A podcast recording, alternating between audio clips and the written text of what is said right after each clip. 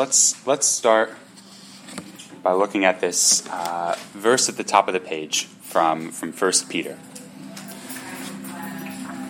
Peter writes to his Christian readers, "Beloved, I urge you as sojourners and exiles to abstain from the passions of the flesh, which wage war against your soul.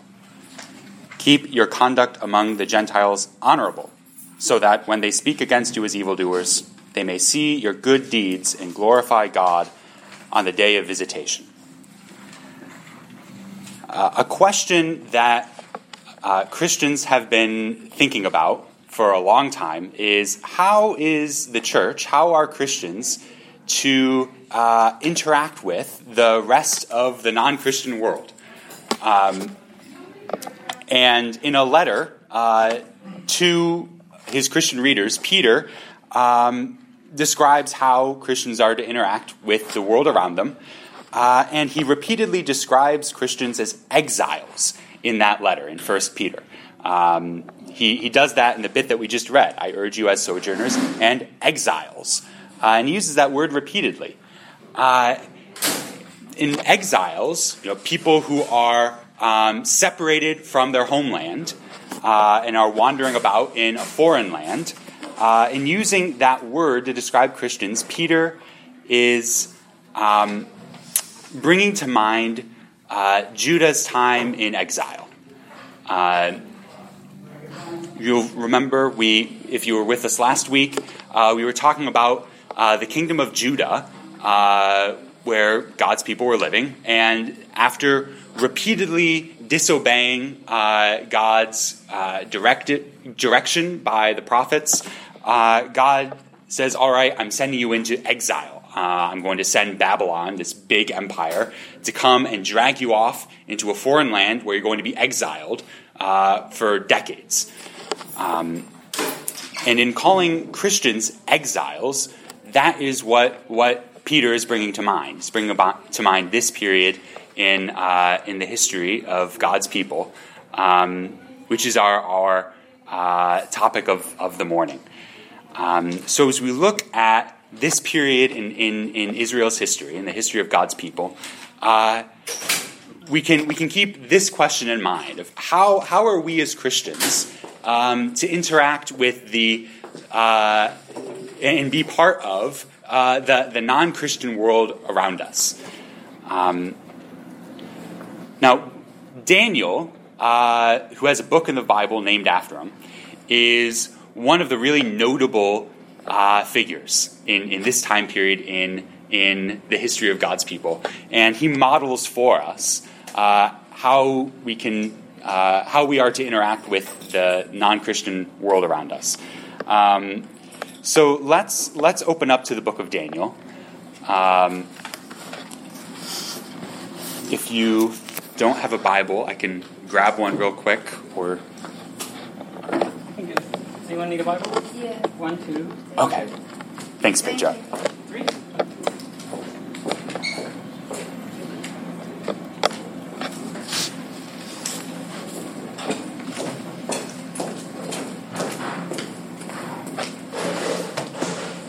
Thank you.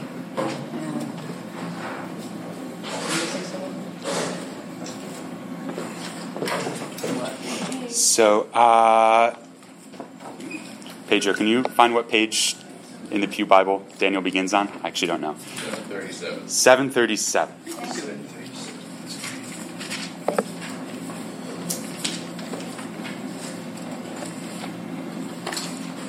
Thanks.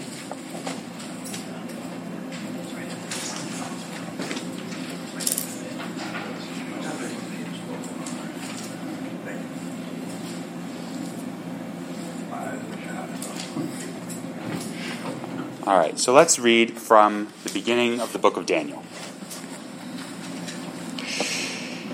In the third year of the reign of Jehoiakim, king of Judah, Nebuchadnezzar, king of Babylon, came to Jerusalem and besieged it. And the Lord gave Jehoiakim, king of Judah, into his hand, and some of the vessels of the house of, of God. And he brought them to the land of Shinar, to the house of his God, the Babylonian God, and placed the vessels in the treasury of his God. Then the, the king uh, commanded Ashpenaz, his chief eunuch, to bring some of the people of Israel, both of the royal family and of the nobility, youths without blemish, of good appearance and skillful in all wisdom, endowed with knowledge, understanding, learning, uh, and competent to stand in the king's palace, and to teach them the literature and language of the Chaldeans, that is, the, the Babylonians. The king assigned them a daily portion of the food that the king ate and of the wine that he drank. They were to be educated for three years, and at the end of that time, they were to stand before the king. Among these were Daniel, Hananiah, Mishael, and Azariah of the tribe of Judah. And the chief of the eunuchs gave them names. Daniel he called Belteshazzar, Hananiah he called Shadrach, Mishael he called Meshach, and Azariah he called Abednego. But Daniel resolved that he would not defile himself with the king's food or with the wine that he drank. Therefore, he asked the chief of the eunuchs to allow him not to defile himself. And God gave Daniel favor and compassion in the sight of the chief of the eunuchs. And the chief of the eunuchs said to Daniel, I fear my lord the king, who assigned your food and your drink. For why should he see that you were in worse condition uh, than the youths who are of your own age. So you would endanger my head with the king. Then Daniel said to the steward, whom the chief of the eunuchs had assigned over Daniel, Hananiah, Mishael, and Azariah, Test your servants for ten days. Let us be given vegetables to eat and water to drink. Then let our appearance and the appearance of the youths who eat the king's food be observed by you, and deal with your servants according to what you see. So we listened to them in this matter and tested them for ten days. At the end of ten days, it was seen that they were better in appearance and fatter in flesh than all the youths who ate the king's food. So the steward took away their food and the wine they were to drink and gave them vegetables. As for these four youths, God gave them learning and skill in all literature and wisdom, and Daniel had understanding in all visions and dreams. At the end of the time, when the king had commanded that they should be brought in, the chief of the eunuchs brought them in before Nebuchadnezzar and the king spoke with them, and among all of them none was found like Daniel, Hananiah, Mishael, and Azariah. Therefore they stood before the king. And in every matter of wisdom and understanding about which the king inquired of them, he found them ten times better than all the magicians and enchanters that were in all his kingdom. I don't know how you would measure that, but ten times better. And Daniel was there until the first year of King Cyrus. So Daniel, uh, a Jew, is brought into exile in Babylon, this foreign adversary, the, the big bully on the block, so to speak, right? Uh, and Daniel is brought very close to the political powers. Uh, Daniel is sort of the cream of the crop of the people of, of, of Judah. Uh, and the, Babylonian king says, okay, so take some of these cream of the crop uh, people in, in Judah and educate them in the ways of Babylon. Educate them in our literature, in our culture. Uh, educate them in, in this foreign pagan culture, right? Um, and so Daniel is brought very close to power, and he's even given food from the king's table to eat, uh, which is a great honor. Because uh, the king, of course, eats the best food, right? Uh, and yet, Daniel uh, resolves that he would not defile himself with the king's food or with the wine that he drank. Um, and yet, Daniel also devotes himself to learning the language and literature and wisdom of these pagan Babylonians. Uh, this presents us with a kind of a challenging tension. You know, does, does Daniel uh, reject the Babylonian world and distinguish himself, make, make himself completely set apart from the Babylonians? Or does Daniel participate in this Babylonian world uh, that he's brought into in exile? And I think the answer is, is both, and that's what makes it really tricky. Uh, Daniel says, I, Daniel resolves not to eat the food from the king's table, uh, but then also Daniel learns all this, you know, pagan literature. Um, even though it's it's uh, there's probably a lot that Daniel finds wrong with it because uh, these are this is you know foreign pagan culture. Uh, nevertheless, he devotes himself to it, and uh, uh apparently he's ten times better than all the other Babylonians uh, at, at, it. Um, so, if Daniel is uh, a model for us in how to live in in uh, a kind of a foreign land, so to speak, and if Peter, as we began um, looking at, if Peter, the apostle, calls Christians exiles, then, then Daniel is a, is a model for us uh, in our exile, so to speak. Yeah? Wasn't uh, uh, Daniel a eunuch? I, I don't know. Daniel, you, yeah. Uh, under the auspices of the chief eunuch. Yeah, uh, it was uh, a custom in the ancient world that people who serve kings were eunuchs. Uh, but we're not told that that's Daniel's situation. Um, yeah, so all this about the chief eunuch, uh, that's just like the chief sort of servant of the Babylonian king. Uh, because uh, in the in the twisted world of the ancient world, you, uh, people who served the kings were, were typically eunuchs. Um, yeah. I don't think they would castrate a foreigner to serve the king. Um, Perhaps not. Probably very rare or not. Yeah, happen. Um, perhaps not. Yeah. At, at any rate, I think that is beside the point of what uh, uh, Daniel's trying to, to get at and model for us. But I don't know. Is that because he's, a eunuch, you focus on other things? Uh, perhaps. Uh, honestly, I, I'm, I'm not sure. This isn't a matter I've, I've studied a, a great deal. Um, yeah. Yeah, Dorothy. You know, one thing that impresses me about Daniel in contrast to the king, some of the kings of Judah that we looked mm. at last week. Last week, there were some of these leaders of God's people that when things went against their expectations, they gave up on God. Hmm. Here you have Daniel not just defeated, but pulled out of his. I mean, he truly is a refugee. Yeah. Um, and pulled out of his country, and yet he pursues God. Um, yeah. God has certainly not been what they would have hoped for. And yet he is still able to trust God when things aren't going right. Amen. Yeah. Amen. Yeah. Yeah. And in that way, uh, totally different than some of these yeah. than some of these figures we looked at last week. Yeah. Um,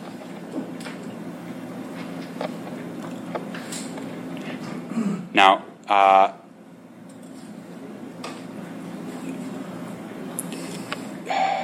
where were we?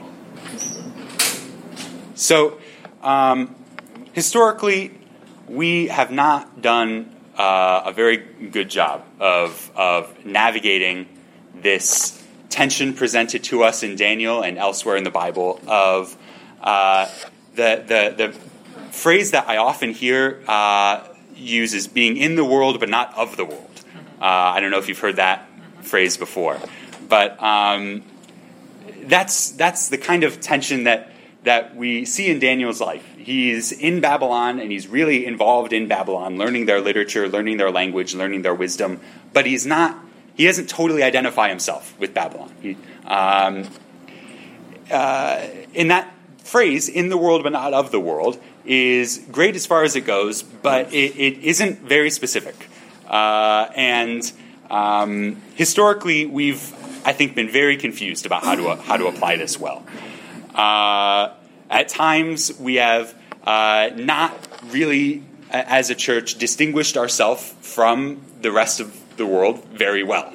Um, you know, back in the the so very early on, Christianity was was not really a legal religion, uh, but in the fourth century, the Roman Emperor Constantine converted to Christianity. He legalized Christianity. Uh, later on, it became the official religion of the Roman Empire. And uh, uh, the church started to become more and more enmeshed in the political and, and social order of the empire. And at that point, uh, the, the church is not really distinguished from the world. The church is part of the power structures of the world. Um, you know, Constantine, this Roman emperor, insisted that the church get together and figure out the, this theological question of whether Jesus is God or not. The, the emperor decided that the church needed to figure that out. Uh, that's that's a little. I, I, that ought to make us a little uneasy. Um, the fact that the emperor was so involved. Um, you know, Christians moved out of the periphery into the center of public life in the Roman in the Roman world after the emperor converted. Uh, and, and, over the centuries, uh, Christian bishops accumulated more and more political power. Uh, and if we bear in mind Daniel, uh, Daniel's resolution not to defile himself with the king's food, um, and, and, God's command for, for his people to be distinct from the rest of the world, from all the other nations, uh, this history ought to make us a little uneasy. And, and, I, and I think we can think of more contemporary examples as well. But I, I bring up a, an old, old example to, to make the point this is not a new problem for us. We've often been uh, confused at how to, how to navigate this. Uh, and at other times, we have sort of overreacted in the opposite direction uh, and said, actually, we're going to be completely disengaged from the world and not in the world at all. Um, in response to this uh, development in the Roman Empire, uh, when the church became more and more enmeshed in the power structures of the world, uh, some you know, very faithful, holy men and women uh, were disturbed by, by this development and wandered out into the desert and formed these alternative communities uh, that were really disconnected from the rest of the, the workings in the Roman Empire. Um, one, one of these figures uh, wrote that uh, the highest form of Christian life requires that we, quote, uh, detach our soul from all present and visible things and contemplate only things to come. Uh, well, at that point, I think uh, there's, some, there's something really faithful there, but I think at that point you've become so heavenly minded that you're of no earthly good. Um, that seems uh, like an overreaction. Um, you know, Christian monasticism has been a great gift to the church in many ways, uh, but uh, bearing in mind Daniel's example of you know, he learns the language and the literature and the wisdom of these Babylonians, even though they're, the Babylonians are they don't worship God. They're a bunch of pagans, and they're the big bully on the block in, in the ancient world. Uh, and yet Daniel is is is uh, he studies this stuff and, and devotes himself to it. Um, if we bear that in mind, along with uh, Jeremiah's command to exiles to seek the welfare of the city where I, the Lord, have sent you into exile, then this this approach of complete disengagement from the world ought to also make us uneasy. Um, the, uh, it has been said before. This is one of those quotes that gets attributed to, to all sorts of people. Um, that that the church is is the only uh, institution in the history of the world that exists primarily for the benefit of its non-members. Uh, I, I, think there's something. I think there's something right about that.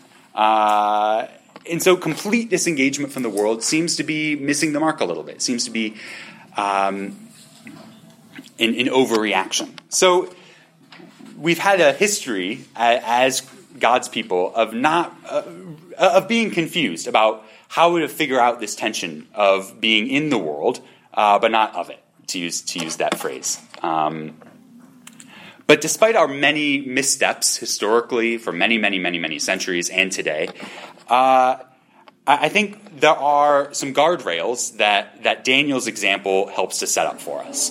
Um, and, I, I want to look at some, uh, some way, some implications I, I, I, think I see from Daniel's example um, in the rest of our time. But uh, I, I want to say this is not going to be at all exhaustive, not even close. Uh, and because there's such a history of, of trying to navigate this, uh, there's a lot of room for discussion. And you know, reasonable, faithful Christians can disagree about some of this stuff. Um, so I don't mean to be giving like the definitive word, but maybe some areas to think about. Um, and I might be giving my opinion, but uh, but there's room for for thinking about it some more. Um, but before before we dive in, uh, any any thoughts or questions so far? What was wrong with the king's food? That Daniel like to eat of it would be to defile. Yeah, um, I think there's a. Uh, so Daniel eats vegetables. What he rejects is meat and wine. Uh, it, it, seems we're, we're, not told explicitly, but it seems likely to me that meat and wine would have been offered as sacrifice to Babylonian gods. Um, and Daniel says, "I want no part in that. I want no part in the worship of gods that are not the God of Israel." Yeah, that's a, that's a really good question. Yeah. Do you think he's also trying to just maintain a level of self discipline in a culture that is seeking to um, attract him? Mm. So, so the Babylonians are trying to actually convert him. Right. And he's just kind of, I don't know, to me, laying down a line in the sand and just saying, I'm, you know, I'm staying on this side of the line. Yeah, yeah, that's a that's a really good way of putting it. Yeah, yeah. Uh, lays down a line in the sand. I resolve. I will not. I will not participate in all this that I see around me. Yeah, yeah. Um, so, distinction from the culture, distinction from the world. Uh, you know, Dan- Daniel resolved that he would not defile himself with the king's food or with the wine that he drank. Uh, and then Peter, um, writing, uh, writes in a similar vein to Christians whom he describes as exiles. Uh, the time that is past suffices for doing what the Gentiles want to do, the Gentiles, the rest of the world. Uh, living in sensuality, passions, drunkenness, orgies, drinking parties, and lawless idolatry. With respect to these things, they are surprised when you do not join them with the same flood of debauchery, and they malign you. Um, my goodness, that's, that's amped up rhetoric. But, but he really wants to make this point. There ought to be a distinction. Um, so some some areas that I, I, was as I was meditating on this and, and reading what, what other people have, have thought about this, uh, some areas, but not exhaustive, uh, that, that I think we really need to work at distinguishing ourselves from the rest of our, our culture around us. Um, one is in, in entertainment uh, and media. Uh, Paul writes to, to Christians uh, in, in Philippians Finally, brothers and sisters, whatever is true, whatever is honorable, whatever is just, whatever is pure, whatever is lovely, whatever is commendable, if there is any excellence, if there is anything worthy of praise, think about these things. There's a lot of stuff out there that does not meet these criteria. Uh, you know, there's a, movies, TV shows, songs, books, uh, probably a lot more that that I'm ignorant of. Mm-hmm. Um, that that does that doesn't meet these criteria. Uh, do we really want to be consuming this stuff? I might be preaching to the choir. I, I don't know. Um, but but our habits and stories and songs uh, shape us in ways that we often don't realize. Even even when it is you know not really objectionable necessarily, the, stuff shapes us. Uh, I was about a month ago uh, I was really startled. So, about six months ago, I discovered music from the 1970s, and I have fallen in love with Pink Floyd. I think they are musically brilliant. Uh, but I realized about a month ago that I've been listening to so much of this music, and, and I don't listen to words. I, act, I, don't actually know what any of their songs are about. Um, but uh, that I realize I've actually forgotten the words to a lot of hymns that I like to sing as I'm doing chores or as I'm in the shower a, a lot. I sing hymns in the shower a lot. But then I realize I've forgotten the words to a lot of these hymns I like. And I'm thinking, wow, you know, uh, I still think Pink Floyd is, is musically, they're geniuses. and yet, uh, it has, listening to this, has shaped me in ways that I didn't even realize. Um, this might sound like a small thing, but, uh, well, singing hymns around my house has been uh, such a uh, an important part of my own spiritual life that it actually isn't a little thing for me. Um, uh, I bring that up just as, a, as an example of some. I, we can be startled and, and not even realize the ways that, that our stories and our songs and our habits can, can shape us. Um, each one of us is going to give an account of ourselves to God. Uh, and do we really want to tell Jesus, you know, yes, I know you said it's better to pull out my eye than to look at someone in lust. But you need to understand, Jesus, that this movie or this TV show, it's a modern classic. It's really well written, it's artistically brilliant. Like it's it's comical to imagine saying that to Jesus. Uh, and I think there's a lot of us in the church who say that to Jesus by our actions. Um, I, I think in our in the kind of of uh, entertainment that we consume, uh, we need to resolve, like Daniel, not to defile ourselves. Um, but not just in the kinds of things that we consume, but the sheer quantity of media that Americans consume is really alarming. Um, I, I was looking up some studies about this, and uh, one estimate said that the average American spends over 10 hours a day on electronic media. Uh, that seems uh, an inconceivably large number. Uh, to me, but but then as, as I was reading the study, it looks like they're, they're including uh, uh, that number is so large in part because of our attempts to multitask. You know, you'll have something on in the background as as you're doing something else. Um, you know, is this is this making the best use of the time because the days are evil, as Paul puts it in Ephesians? Uh, I don't. I don't think it is. Um, I think. I think it's John Piper who said once that uh, one of the one of the the values of of Twitter uh, will be to show on to demonstrate on the last day that we do in fact have enough time to pray, uh, but we're just but we're just not praying. Um,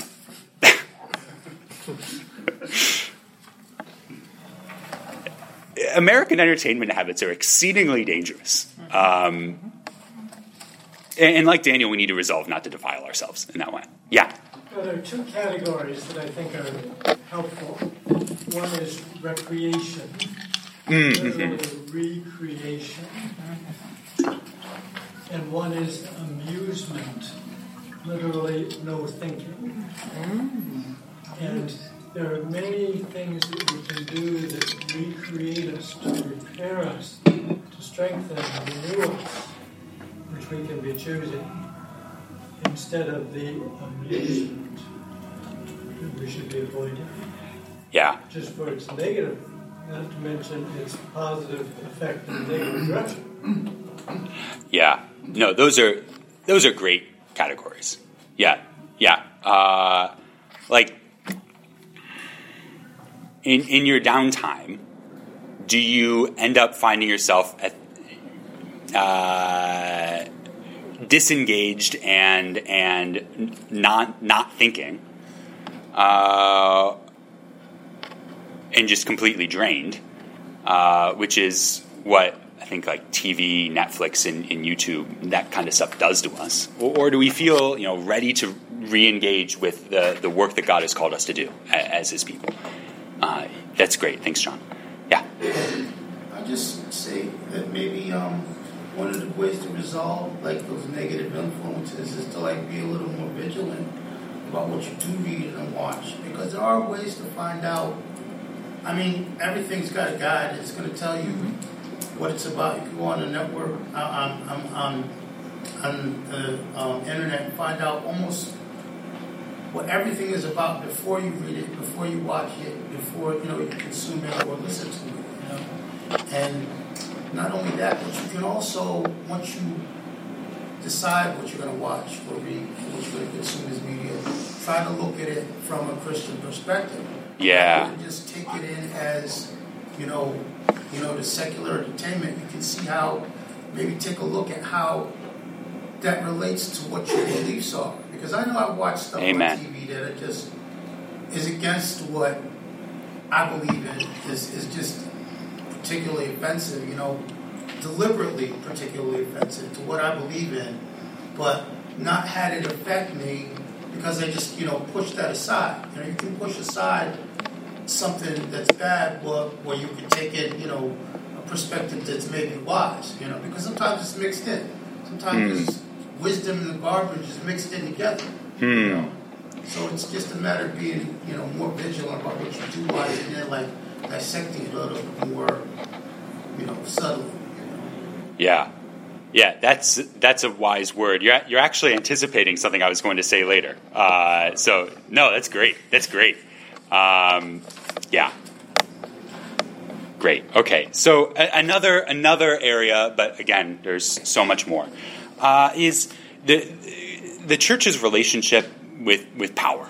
Uh, again, I, I'm not going to say everything that could be said here. Uh, people who are way smarter than I have uh, than I am could give like an hour long lecture on this, but. Uh, the psalmist writes, Put not your trust in princes, in a son of man in whom there is no salvation. When his breath departs, he returns to the earth. On that very day, his plans perish. Uh, Daniel, later on, at the end of chapter 2, is promoted to a high office with, with great honor. Um, he, he's promoted uh, to uh, the ruler of the whole province of Babylon, Babylon and chief prefect over all the wise men of Babylon. Uh, but Daniel doesn't begin by pursuing that power and influence. Um, in fact, if Daniel were pursuing power and influence in Babylon, he's, he makes his first move that he makes is the exact wrong one to make. He, he, he dishonors the king. That's the first thing he does. Actually, I don't. I, I, I'm observing that the king is honoring me by giving me his food. I'm going to say no. I actually don't want that. Uh, and in fact, to eat your food would be to defile myself. You don't dishonor the king if you want to pursue power and influence. Uh, Daniel seeks fidelity to God, not power and influence. But that sometimes does result in the power and influence, but sometimes it results in suffering. Like in chapter 6, Daniel is thrown into the lion's den in that oft told story. Um, and he's thrown into the lion's den for doing the same thing he's always been doing seeking fidelity to God, seeking to be faithful to God. Um, uh, the New Haven chief of police, uh, Anthony Campbell, uh, is a is is he still the chief? He, he, yeah, okay. I've been out of the city um, for the past year, but he, he's a brother in the Lord. Um, and uh, I heard him say once, uh, in, in his career so far, he's been ambitious to serve, uh, ambitious to serve others, and then that happened to be he, he wasn't he wasn't seeking to be ambitious so that he could get to this position of influence, so that then he can start living like a Christian in, in this position of influence. But you know, from from the beginning of his of his time as a police officer, he's been ambitious to serve, not not ambitious for his career. Um, I, I, I think that's that is I, I think really uh, a wise and faithful way to put it. Um, and then in, in, a, in a slightly different vein, uh, a lot of maybe this is just the circles I run in, uh, but I think a lot of Americans today put far too much hope in political figures. Uh, a lot of us put our trust in princes, so to speak. Uh, for those who support him, Trump is an almost messianic figure. Uh, dur- during his campaign, he described a lot of problems that he saw in America and said, "I alone can fix it." That, that's that's disturbingly messianic. Uh, for people who supported him, Obama was an almost messianic figure. Uh, I was in high school at the time, but I, I remember these posters of his face and then hope. That that's almost messianic. That, that ought to disturb us a little bit. Um, so notice, I, I point out po- both sides of a political spectrum here. This is not a problem. I'm not trying to be overtly political and one party is bad and the others. No, it, it, no, no, matter who you are, uh, a lot of us put way too much trust in princes, so to speak. Um, our, our, allegiance needs to be to a different Messiah. Mm-hmm. Uh, and in fact, if we put trust in princes, we are worshiping in our hearts the spirit of Antichrist. Mm-hmm. Antichrist literally means instead of Christ. Uh, and, and, to view political figures in an almost messianic way. That, that's uh, worshiping Antichrist in a sense. Um, one self diagnostic here. Uh, when, when you read political news or, or hear political news, uh, if you're one of those sorry souls like myself who, who still reads political news, um, are you filled with exceeding adulation or contempt or, or hope or dread. I mean, really strong emotions, right? Uh, are you brought to tears by political speeches? I say that because I, I was recently. And then I had to check myself. Am I putting hope in princes? You know, I, if, if we check our emotional state as, as, we're, as we're reading and consuming this stuff, uh, that, you know, this could be a sign that we're, that we're putting our hope in the wrong place. Um, again, I, I, actually might be preaching to the choir here. I, am actually not sure. Um, but for a lot of Americans, th- this is, I think, a, a, big, a big problem, and we, we need to distinguish ourselves. I think because we, we follow a different Messiah. Um, and then uh, this this third area, and then and then we'll we'll pause a moment. Um, it is often observed that there is that our culture is really polarized. In fact, I've, I've been using culture in the singular a lot so far. I, that I might I might be wrong there. Maybe I should be using it in the plural. Um, nearly half of those who identify with a political party have a very unfavorable opinion of the other, and most have very few or no friends of the other.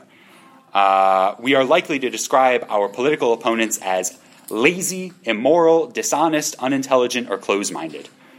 Roughly half of Democratic and Republican leaning individuals said that the other party makes them feel not only frustrated, but angry and even afraid. This is a startlingly loveless picture. You know, it's awfully hard to love this nameless other uh, with whom you are not friends, whom you consider lazy, immoral, or dishonest, at whom you're angry, and of whom you're afraid. You, you, all of those things push out love, uh, they exclude love. Um, and, and yet we are to be people of love. Uh, we, we follow the one who said, Love the Lord your God and love your neighbor as yourself. Uh, we, we, need, we need to distinguish ourselves from, from this pattern in our culture of polarization. Now, uh, uh those different things that I mentioned have to do with political party, but it's, uh, it ends up, political affiliation, it seems to me, is almost this totalizing like it, it, encompasses encompasses so many other things too. Uh, it's not just politics; it's uh, broader culture. Um, so I don't just mean in politics. I, I mean uh, I have a buddy at, at, the seminary I study at um, who is from rural Alabama, uh, and I'm this uh, New Englander from a city, and uh, there is that humanly speaking, really no reason we should be friends. Um, you know, if you if you look at what the sociologists say, humanly speaking, there's no reason we should be friends. Uh, but we have Christ, right? That that that's the bond, right? Um, the church ought to be a place where where you say, well, we have Christ, and everything else is completely secondary. Um, you know, all the things that divide the rest of America, completely secondary. Um, Okay, so let, us pause there. Are, uh, any any um, thoughts or questions on, on this on this bit? I guess it's just the tension between what we said about the flood of um, entertainment and knowing our world. You know, yeah. It's so complex to. Mm-hmm. To allow ourselves to be open to learning about what is repugnant to us, uh, turning on the news is not as simple as it was. Yeah. Um, now it's embedded with entertainment news, so it's just a lot more complex than nobody can describe. Yeah. Yeah. Um, yeah. And like I said, you know, uh, yeah, this stuff is really complex, and there's a lot of these are more areas to think about, uh, a non-exhaustive, you know, set of areas to think about rather than the definitive word. Yeah. Um, Yeah, Pedro. just that uh, this conversation got me to think about uh, the way I pray for people in power. Hmm. um, because you know when I I have I have an image of specific people that I pray for because naturally they're in a position to be very influential in the Yeah. country. Um, but I also hadn't realized um, um, that I was neglecting to pray, to pray for other people um, eh, in, that are either in power or have like significant political influence. Uh, they just didn't come to mind, but because they're from a different side uh, as, as I am. Oh. And I think actually I should be praying a lot more as well for those people than for the, uh, in addition to the people that I'm already praying for in power. Hmm. Yeah. It, hadn't, it hadn't kind of hit me that in my prayer habits that that was happening. Yeah. And then even like when we pray, that shapes us too. You know, uh, when when I pray for people, I am moved to love them. Uh, yeah. Yeah.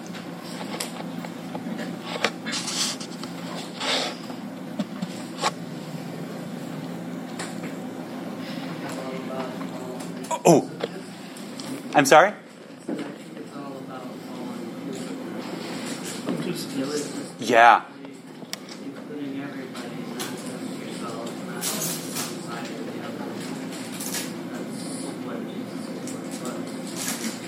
Yeah. Yeah.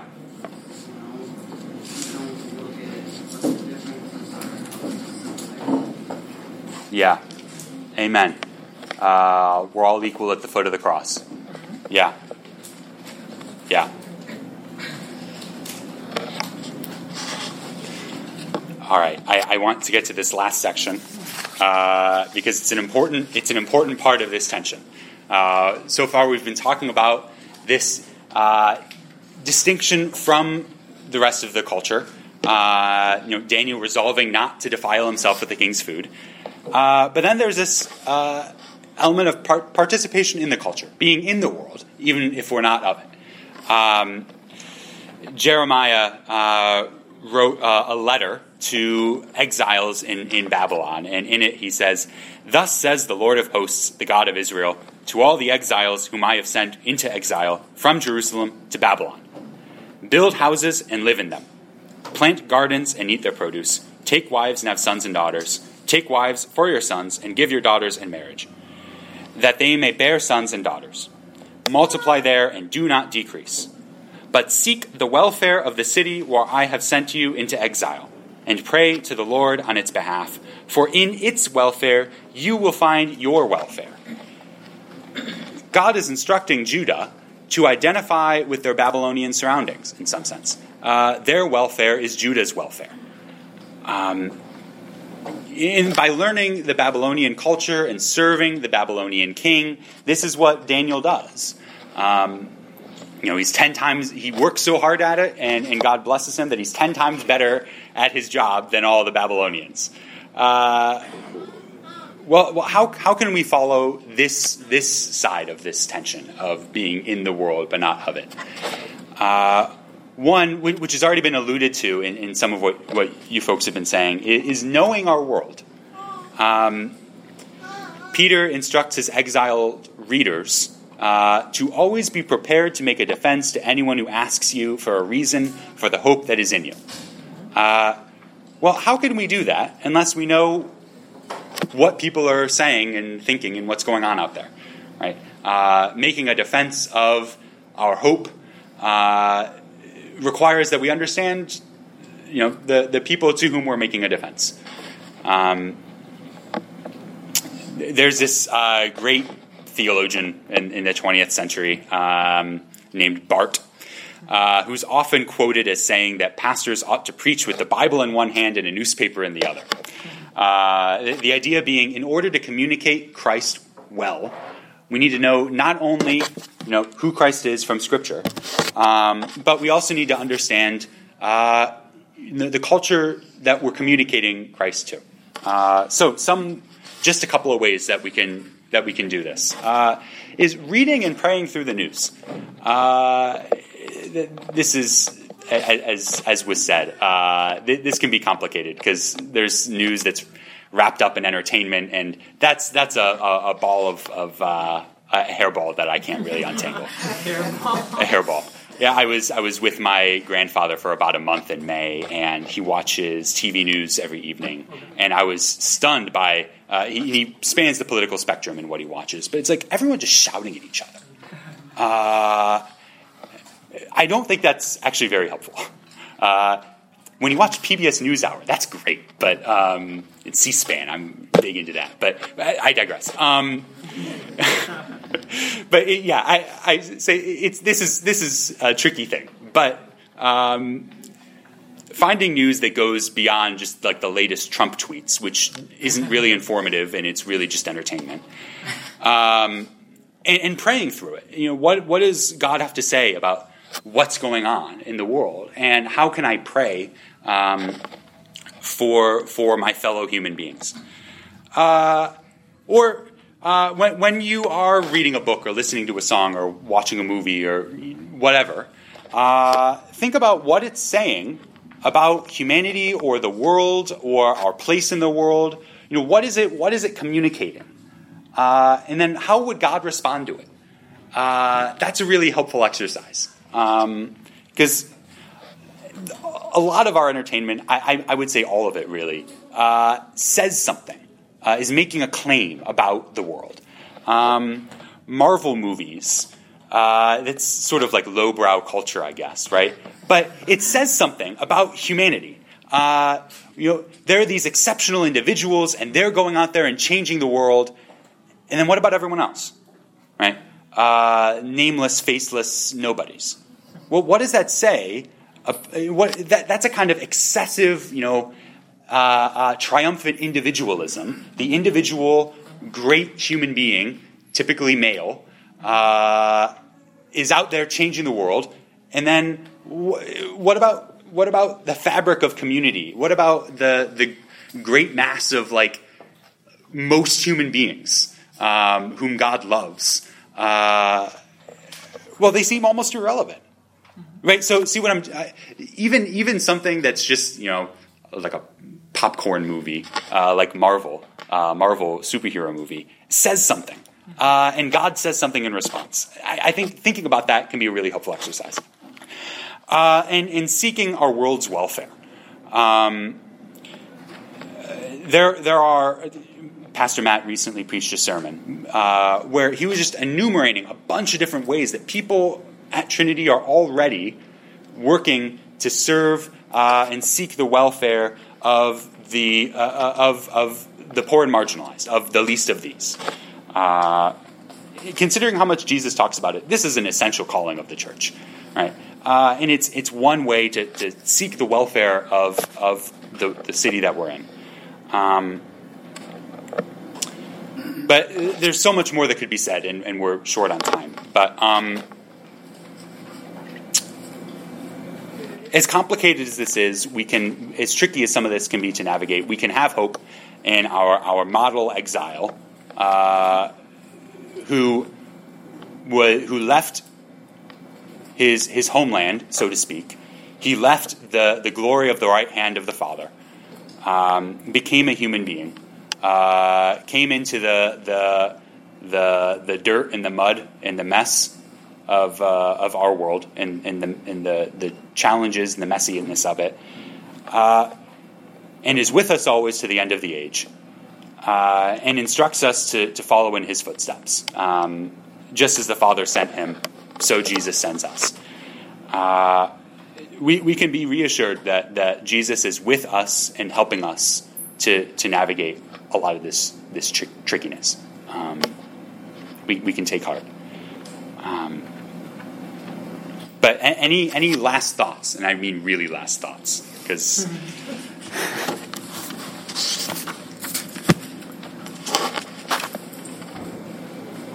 Okay.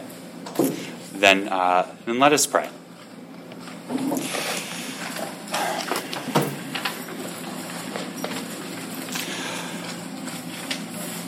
Father, you loved the world in such a way and to such an extent that you um, sent your very own Son uh, to be a stranger and a foreigner and an exile uh, in this foreign land, our world.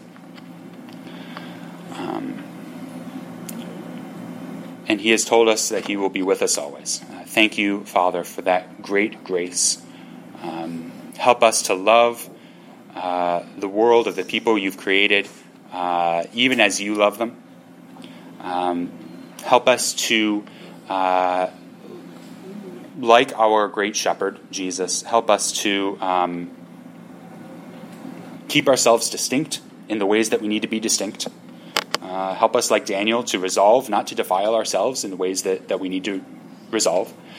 Um, but help us to, to love and seek the welfare of, of our city and our world. Um, Lord, as we go upstairs, get, open our hearts to worship you and, and to be receptive to your, to your preached word. Um, through Christ our Lord, we pray. Amen. Glory.